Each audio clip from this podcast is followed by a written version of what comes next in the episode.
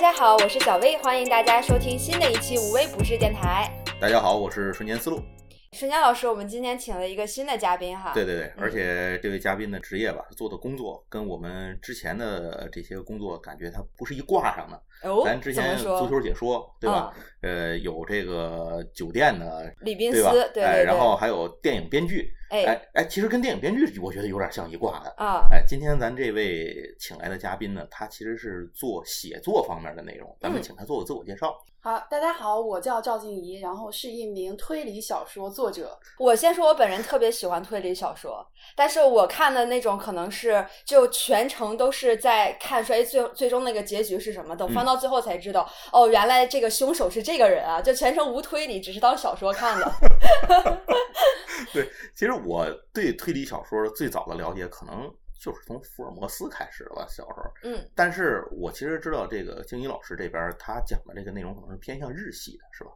呃，其实还好，现在呃，国内写推理小说的作者基嗯本上很多都是受日本推理一代的影响嘛，嗯就小时候看柯南、金田一，啊，对大了对以对，啊后看岛田庄司这些。对但是写到可能写到最后，大家都会就是受到就是国内的影响，也会受到就是毕哦竟身处国内一个环境嘛，就是可能比较综合一些，也不能说完全的就是我是写日系的，我是写欧美的。可对能我不我会这画其得实就是我想问的一对个，算是一个比较外行的问题吧，就是这种推理小说这种东嗯西，它分成这种派系吗？要分会分吗？还是说这是我们外行人的一个一个很粗糙的想对法？呃，其实严格的来说，可能会分一点，嗯就是有一些作者呢，他写的东西可能偏所谓的本格推理一点。啊嗯这种本格推理呢，就是感觉更像呃我们看到的传统的推理小说，比如像嗯阿加莎·克里斯蒂那种，嗯就是嗯暴风雪山庄或者是啊无人岛上、明白明白一个一个死人那种。嗯这可能是一个流派，比较浪漫，也比较的不写实主义，就可能我们现实生活中不太会发生，嗯这是一个流派。还有一个流派就比较偏社会社会派。嗯嗯社会派最经典的可能就是紫金陈老师，然后嗯因为就是最近的两部剧，一部《隐秘的角落》，一部啊，啊对对《沉默的真相哦》这个其实就对算在这个领域里头了。社会派这个叫哦，嗯对哦这我还真没想过，我一直认为那就是电视剧。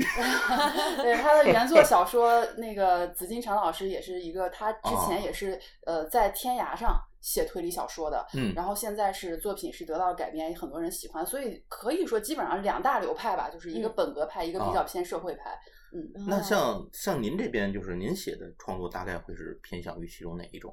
呃，我最开始可能是受本格派的影响比较深，嗯呃，特别是就是年轻的时候吧，比如上学的时候也没有什么社会经验，可能看本格派的作品会比较多。但是步入社会之后，有一些社会经历，呃，自己觉得还是会渐渐的受到社会派的影响会更多一些。我以前特别不喜欢社会派， 特别不爱看社为会为派什，么为呢什么对啊？因为没有社会阅历，啊就我看到没有共鸣是吧？对，而且呃，我在大学的时候接触的很多社会派的作品，写的都是日本大概泡沫经济那段时哦哦间哦的社会派，就是感觉特别不知道他们在写什么。对 后来慢慢接触了一些国内的社会派，嗯因为感觉他写的东西很真实，所以自己也受到了挺大的影响。就是因为这样当时最早看的那个社会派那些东西，日本那些东西跟你的国内现的实生不接活轨对没有没有什么联系，对是对吧对，啊是的，嗯，得多玩如龙。 对，听您聊了一下，您从嗯很小的时候就开始喜欢这个推理方面的小说是吧？是的。那嗯您跟我们分享一下您大概的一个工作经历呗？好的，我其实还挺，呃，怎么说呢？我的经历，我觉得可能很多人都是有一些类似经历，就是小学小学的时候，我爸给了我一套福 尔摩斯就，差不真的多也你看小学三年级的时候，我爸给我了一套福尔摩斯。当年我觉得，哇，世界上怎么会有这么好看的小说？对就是看的，就是一晚上都不睡觉的那种，然后还经常被里面的那种就是特别刺激的剧情吓得就是睡不着觉那 种。我跟你有一样的经 历，对对对，嗯然后当时真的就是觉得一下子一一扇新世界的大门被打开了，嗯，然后后来大概是上初中的时候，我爸觉得好像我福尔摩斯看的差不多了，说你可以去图书馆借艾厄里奎因和阿加莎·克里斯蒂的书来哇看嗯。对，然后后来我就接触了欧美的一些这样比较经典的推理作者，并且在图书馆里面，就是就是初一初二的时候看了大量的阿加莎·克里斯蒂还有奎因的作品。嗯嗯嗯然后当时自己的感觉就是特别特别喜欢，但是呢，呃，又有一种苦恼，就是图书馆里只有这些书，啊，已经不我能已经满足看你完了对， 已经就是我看完之后，我就不知道在看什么。当时我甚至一度的就去看了什么古龙、温瑞安，因为他们也有 点像侦探小说，就是古龙的那个嗯楚留香系列、陆小凤嗯系对列，对对对对，也带有一定的悬疑色。我对当时就就是如饥似渴的把这些都当成推理小说看嗯了。啊，然后直到大学的时候，我在图书馆又偶然发现了一套呃《零食行人》的作品，嗯啊、这个哦是日系的一个比较有名的一个作者，然后当时是。呃国内应该是第一次引进了一个系列，就是十本《零食行人的馆》嗯系列。哇，我当时又觉得我的人生的新的大门又打开了，所以当时又重新开始看日系的推理作品。就是日系，相当于是从那个时候才对对起点啊对，的是大学的时候开始看的，然后陆续的接触了很多，然后后来就是自己看多了嘛，然后就有一种想要上网上跟人讨论的一种欲望。啊，所分以我享对我当时是上豆瓣儿，然啊后豆就瓣是加入了很多当时的小组，兴趣然小组对，跟 别人讨论。然后，但是当时呢，我有一个想法，就是光讨论好像还不足以满足我的就是表达欲，嗯不过瘾所以对我当时呢，做了一个很比较比较怎么说呢，比较有趣的操作。我嗯当时就是觉得我要为推理做点什么，嗯嗯但是我当时是比较小白的状态，就觉得那我翻译吧。而且当时我是不会哦日语的，我一开始不会日语，我只会英语。哇然后我就加入了一个叫推理翻译的小组，然后那嗯个小组的组长就是从网上找了一些公版的短篇小说，嗯嗯就英文的，然后说大家可以自己挑一些喜欢的来翻译。啊，嗯，我就就挑，是纯公益的，对对对对去做对的。事情是吧？嗯对对对，然后有那嗯爱会发儿我电就开始先在豆瓣上接触了推理翻译的这嗯个嗯圈子吧，可以说。然后后来就是因为自己真的非常喜欢推理，所以自己去自学了日语。哇塞，啊，对这个真的是就是为了喜欢的事情去提升自己的能力，然后去达到这样的一个效果。对对嗯，对，然后在自学日语之后，就是可以选择的翻译的范围其实也很大程度的增加了。是是是，对，因嗯为日系的推理作品很多嘛，然后我就开始渐渐在豆瓣上、豆瓣日记上发表一些我翻译过的日系的推理的短篇小说。啊嗯然后当时是有一个特别巧的事情，就是正好当时呃国内第一家准备。就是正正经经，就是很很专注的做推理的一家出版社，叫新兴出版社。啊，新兴，嗯，对他们的当时的一个编辑，就是可能留意到了我吧，然后就嗯联系上了，然后就说：“那你愿不愿意帮我们去翻译一些小说？”对，当时这是我，这大概是什么时候哪一年的事儿？哎呦，几年前大概对对对，呃，七八年前吧，七八年七前八年啊前，哦，对对对，，嗯，然后我当时就觉得，呃，这是一个很好的机会。然后是当时其实我都我都觉得不给我钱都 可以，因为因为就这是喜欢能有一个机会嗯说能让自己的翻译变成千字儿，我觉得是一嗯是个理特别解高兴啊的事儿。而且对其实我自己也没有什么经验嘛这方面嗯，然后所以我当时就是这样走出了就是跟出版结缘的翻译的第一步。嗯，就是嗯从一个类似民间的一个就是翻译者，然后就转正了，转相正了当于、啊对对对对对对，通过这样一种手段，然后达成了自己一个翻译的身份。嗯然后后来，然后我是怎么成为作者的呢？然后在翻译了一段时间之后，其实我也阅读了大量的就是推理作品嘛。是其实，在真的看了看了很多很多的这样的作品，然后后来我就觉得我自己是不是也能写呢？嗯 就是产生了一种这样的感觉，因为我以前就是写作可能还水平还可以，就嗯是哼小学的呃中学的时候属于作文会被拿到隔壁班范文啊儿是吧？对范文的范那文种，儿啊嗯所以我觉得，呃，其实我是不是也可以写？然后我就尝试着写了两个短篇，并且嗯给了一个当时的推理杂志的一个编辑，嗯说你嗯看看能不能发表。然后当时居然这两篇都过稿了，啊，呃，给了我极大的信心。对，然后我当时就觉得，立刻出道是吧？ 对，然后其实很多的作者就是就是会一直在这个杂志上会就啊一直是是写是嘛，但是嗯我当时就觉得，呃，我可能需要有一个更高的目标，嗯我就没有继续在杂志上写。我说那我就想做一就是直接出版，嗯就是写嗯一嗯个长篇直接出版。嗯然后后来就花了一些时间，然后自己写了一本就是小说，嗯啊、这本小说叫《扮演者游戏》，然后现在扮演者已游经戏对，嗯现在已经上市在发售了，就是因缘际会巧合吧。具体怎么出版这本书，可以后面再聊哎一下，对对对对对，后去面再后细面说再嗯对。然后这本书后来给了一个比较好的编辑，然后他就是帮我看了一下，然后给了一些意见，然后嗯也做了一些调整，然后最后是终于是出版了。反正中间也遇到了很多坎坷，但是我觉得最后结果是好的。啊对这对大对概就是一个我因为喜欢然后才进入的这个行业。然后是其实每一步都是因为喜欢，嗯然后嗯来嗯成为了这个作者。对，啊别的都不说，因为对喜欢把日语学了，我觉得就已经很对 这个相当很非常厉害厉对害对对是对嗯对，这个我可以讲一下，在我们的职业生涯规划中的一个嗯知识哈，就是很多人都是为了说我对这个很有兴趣，但嗯是我没有这方面的能力。那其实我们今天这个嘉宾就是非常好的一个例子，他就是因为特别喜欢这样的一件事情，然后进而去补了自己的日语，提升了这样的能力，最后把一个兴趣的东西转换成了他的一个职业。对，所以这个我们一直都在谈说什么叫做职场幸福，嗯其实幸福是一个特别大的词，但是在职业生涯规划中呢，这个就是一个非常简单的定义，就是把你喜欢做的事情变成你正在做的事情。嗯哼所以我觉得刚才我们嘉宾的这个分享就是，就是怎么样一步一步的把他喜欢做的呃事情，通过自己的努力和自己能力的提升，变成自己正在做的事情。对，没错。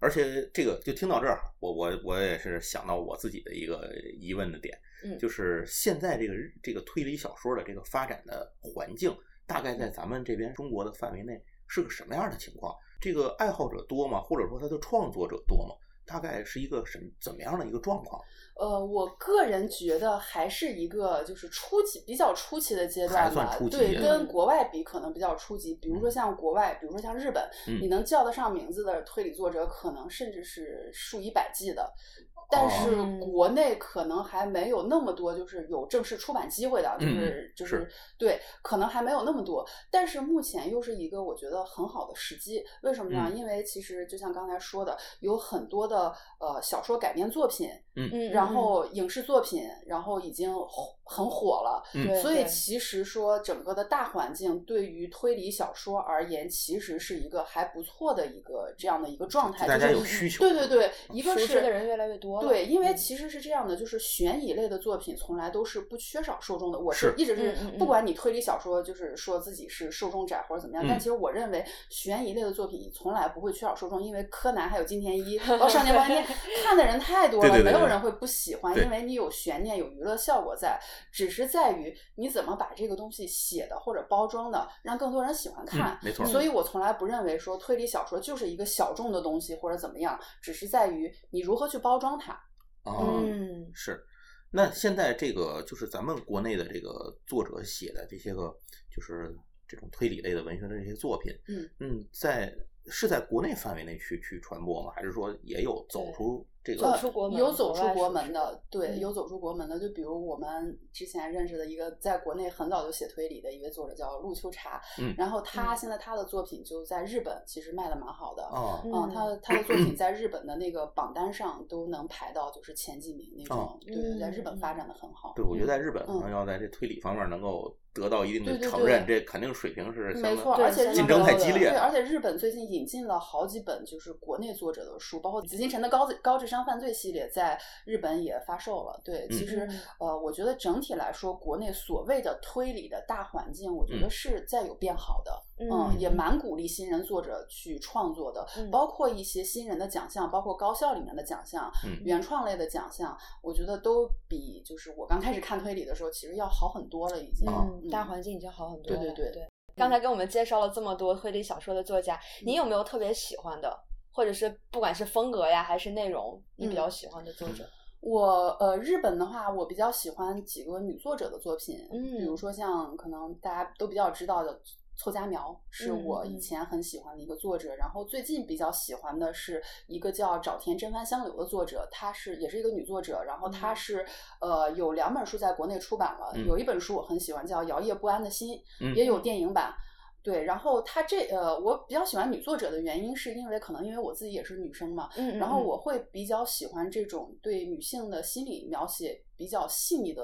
作品。啊，对，但是它同时它里面也有就是一些推理的轨迹和手法，但同嗯时它写人性啊，包括女性的角度，我觉得都写得很好。嗯然后这是我喜欢的一个点。然后国内的话，我特别喜欢的可能就是紫金陈老师，嗯，就嗯是紫金陈老师在《天涯》是连载的时候，我就特别特别喜欢了。就对，从那会儿就开始追是吧？对，从那会儿就开始追，然后现在他的作品就是能火，我自己是觉得特别特别高兴。嗯哼，你看这个科幻小说什么的，这两年比较火啊，但是我我比较爱看。但是这个推理小说虽然也爱看，但是感觉好像这个作者就是你觉得可能都比较神，就是就是你怎么能够去写出这种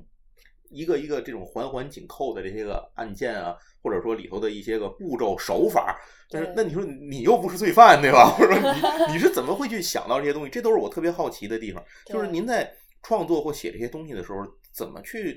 做到？就是因为推理小说太多了嘛，也是还有一个、嗯嗯可能，很有可能就是这些你想到一手法，人家用过了，或是怎么样的？那你如何在创作中去去解决这些个问题？有时候让这个书又好看，又得有新意，而且这事儿让人听听起来还不是胡说八道，哎，是合理的，逻辑上是能够推得通的。 OK，嗯我我先介绍一个，就是我的朋友啊，这个朋嗯友叫基丁。基丁老师呢，他是一个专门写密室推理的作者。密室啊推理，嗯对密室他，推理我听说他有一个方法，就是他把所有他想到的点子都写在一个小本本上，啊， 嗯，然后就是就是这样，就是多年来积累了很多的 点子，然后就没事儿就翻一翻，他觉得哦哎，我小什么时候我就翻一翻嗯，就是很多推理作家都点会子库，都会有自己的点子库，嗯嗯就是平时我看到任何一个生活中的场景，嗯比如说生活中一个呃简单的，比如说一个生活小窍门儿，嗯他都会觉得，哎，这可能可以当成轨迹，哎哦啊，他就赶紧记下来。就对比如说我们平时看到的一些生活当中的小技巧什么啊的，就是嗯其实都可以作为推理小说的应 用。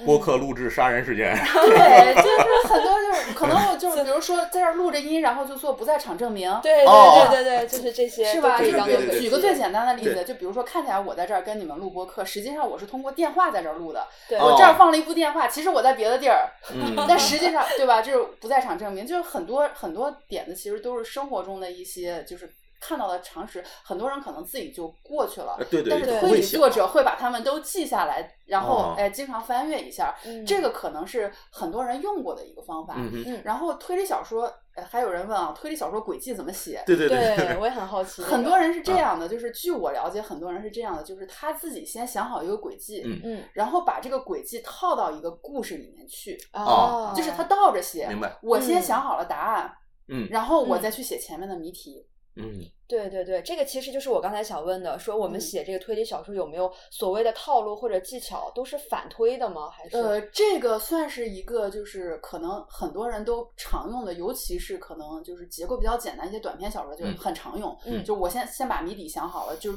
这里面一个核心的轨迹想好了，嗯比如说我是一个物理轨迹，啊我用钢琴线，或者是我用什么门推拉门的一个什么东西，然后我去完成这个轨迹。我我先想好这个轨迹好，然后我再去想，呃，如何完成我这个轨迹。我需要几个人、几个角哦色、明一白个什么样的命案，明白然后我明白给他编一个对背景啊什么的事儿给你放里进来很多人喜欢这么做，嗯但是也有不太一样的。我觉得嗯可能偏社会派的就一定是不一样的。我觉得写社会派一定是先有一个你想表达的故事和动机，啊啊，就是比如举个最简单的例子，《沉默的真相》。嗯他嗯想表达的其实就是人在逆境当中，你对于自己的那份初心，你对于真相的追寻，你会不会断？你嗯会不会嗯坚持？它一定是先有这么一个大的主题在里面的，然后它里面其实也有一些小轨迹，嗯就是那个什么呃，那个那个那个乡村教师死的那个轨迹，那算是个小轨迹，但是那嗯个一定不是它的一个核心的东西这。不是主轴，对，嗯它一定先构思的是这个大的核心的动机、大的核心的人物、啊角色，他要表达的信念是什么？就是它其实更多的是感觉它在整个故事上它要立得住，吧是的，是嗯的，所以我觉得可能每一种推理小说，它可能构思的方式不太一样。就嗯是嗯可能本格推理，我会先优先构思我的，我会先想一个特别能一鸣惊人的轨迹。嗯就大家看到这个轨迹，就说我服了，我可以不在意你其他 的，就是一些不甚合理的地方。就是对对对我们举个例子，我们经常可以看到有一些所谓的本格推理小说，就那种孤岛式的，嗯里面人物的情感呀、可能就是槽点比较多，就啊是这怎么么回事儿是吧？ 对，上岛就爱上了，或者怎么上岛就恨上了。对，但是可能他如果真的有一个很出色的轨迹的话，你不太会在意那些东西。算这些对都无所谓，这对对个对轨迹过瘾，是的，是的，就解得觉真过瘾啊得对，所以可能呃，每个作者都有一些自己的创作思路吧。只能说，可能很多人都是习惯于说平时多多记录、多观察生活，我觉得这个是一定的。嗯嗯嗯嗯，对，刚才给我们介绍了一下其他的人的一些方式方法，那对于你来说呢，你更倾向于哪一种？嗯，其实我的第一本书就是那个扮演者游戏是这样的，其实它是比较特殊的，嗯因为这本书的主题是呃灵异现象。哦，对，这本书嗯是一本短篇小说集，它每一个、嗯每一部短篇小说里面都有一个涉及到一个灵异现象，比如说灵魂交换，嗯呃，什么未来预言，还有嗯就是什么 UFO 什么的。嗯嗯嗯然后我一开始是第一篇，我是因为也是一个现实生活当中灵感，我写嗯 UFO 那篇，嗯呃，但是呃，刚才虽然说都是灵异主题，但其实最后都有就是合理的、科学的，就是是是比较啊就不是现实的解答，不是真的超自不是然真的超我自突然。然哦对想到对那对个节目《我们爱科学》还是什么的那个走进科 学啊走进科学。对 对对对，有一点点像走进科学，但但是里面是有轨迹的，但是里面嗯但是这样，呃，因为我自己就是小时候特别喜欢这种题材，我小时候特别喜欢看什么奥秘呀、什么嗯飞碟探啊索，这对对种东西。啊对对对对，所以我当时写第一本小说，我想我就要写一本这样主题的东西。嗯呃，所以其实这本小说我有一点怪的是，我很多都是先构思了谜面，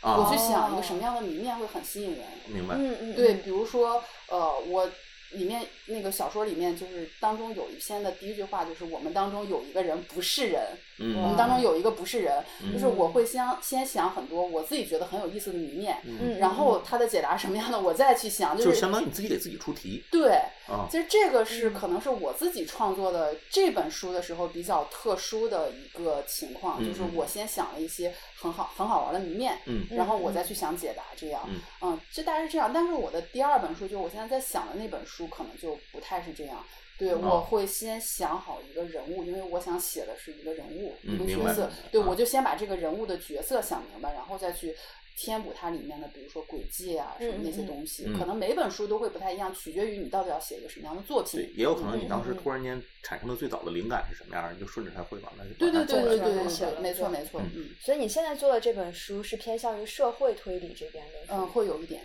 哎，那这个就是这个问题里头还咱咱就接着刚才就就您说的事儿，我就顺便多延展一句啊，嗯就是据说这个写推理小说儿也好，推理作品也好，有一些。可能有一些默认约定俗成的规矩，比如就刚才他说，他不能真是个超自然。你说推理了半天，这人这人他其实是个特异功能啊，那你就就甭推了是吧？这事儿或者是不是有会有一些这样的约定俗成的一些规矩不能出现？呃，是这样的，就是在欧美的就是很比较早期的时候，有一个叫诺克斯实践的，就嗯嗯是这嗯个所谓的给推理作家规定的一些写作的规条，啊，就是里面就有什么哦类似不能有嗯超自然的啊能对力，嗯嗯嗯呃，房间里不能有密道，啊，就是就是啊他会给你规规定一些不能有双胞胎什么，就这这种。哦哦，对，双胞胎是，对嗯，但是呢，就是发展了这么多年，其实说实话，就是推理小说已经把过去经典的那些能写的都都写了， 很多都写完一 遍了，就对什么我密觉得室好杀人难的，你就很难再创新了。所以其实现在呢，大家对于这些就是能不能有鬼，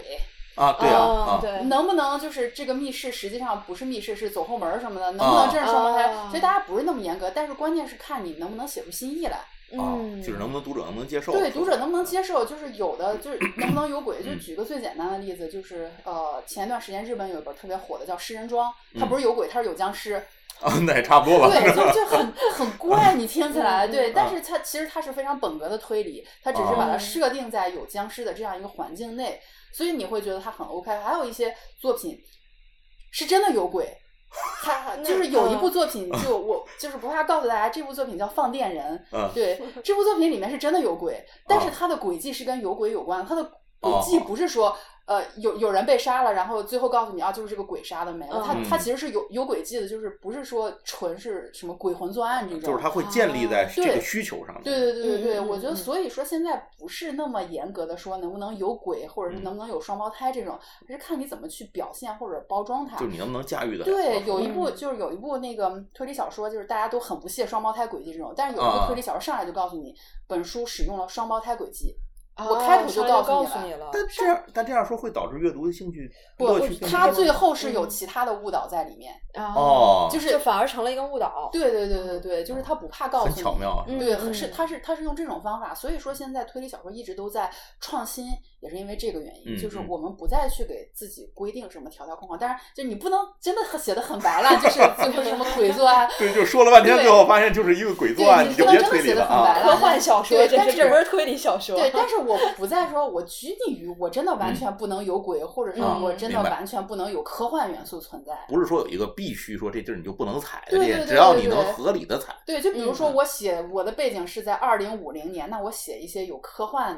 元啊素是在是里面，是嗯其实是是没有问题的。是对对，嗯，好呀，那我觉得我们上半期差不多了，给我们介绍了一下整个这个推理的一个大环境，在中国或者嗯在国外是什么样子的，以及一些推理的作家，还有什么是本格推理，什么是社会推理，包括隆重的介绍了一下他的那本书 哈，再说对一对下对名字叫做《扮演者游戏，嗯、哎扮演者游戏》。对我现在就非常迫不及待的对想我去啊我其实也买很想看 看，尤其 UFO 那个，你知对道对吗？对对对，就现在已经可以买到了，对不可以对？可以在当当上对都对可以对买都可以到买了到。对对，大家可以看一下扮演者游戏嗯。我也会在我的公众号下方放一个链接哈，对到时候大家也可以关注一下我的公众号，叫无微不至嗯，V 哼是英文字母的 V 英。文字母，嗯，好，那上半期我们先这样，下半期的话，我们还会跟嘉宾一起去聊一下推理小说作家的一天。没错，，咱们下半期再见。好，谢谢大家，拜拜，拜拜。